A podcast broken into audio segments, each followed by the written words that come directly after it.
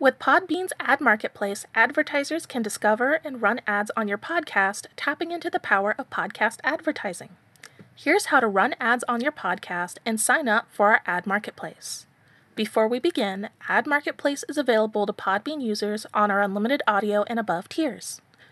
Go to sponsorship.podbean.com slash podcasters. Click on the Get Started Now button. On the right-hand side, click Join Ad Marketplace. Your podcast has joined the Podbean Advertising Marketplace. Under Ad Settings, you can select whether you want to opt into ads by default or if you will review each advertiser manually and decide to opt into their advertising or not. Opting into ads by default will allow ads to automatically start running without awaiting approval. Review manually requires pre approval before any ads run.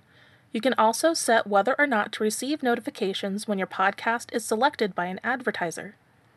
Click the Actions drop down menu to the right of your podcast. Click on Set Ad Time Slots. This will bring you to your podcast's episode list.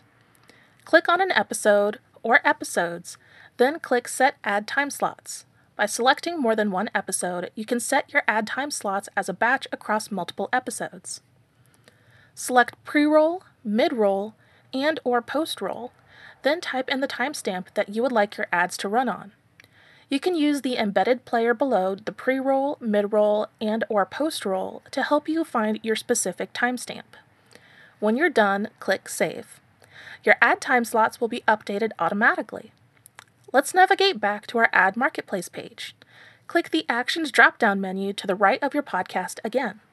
Click on the Set Minimum Accepted CPM.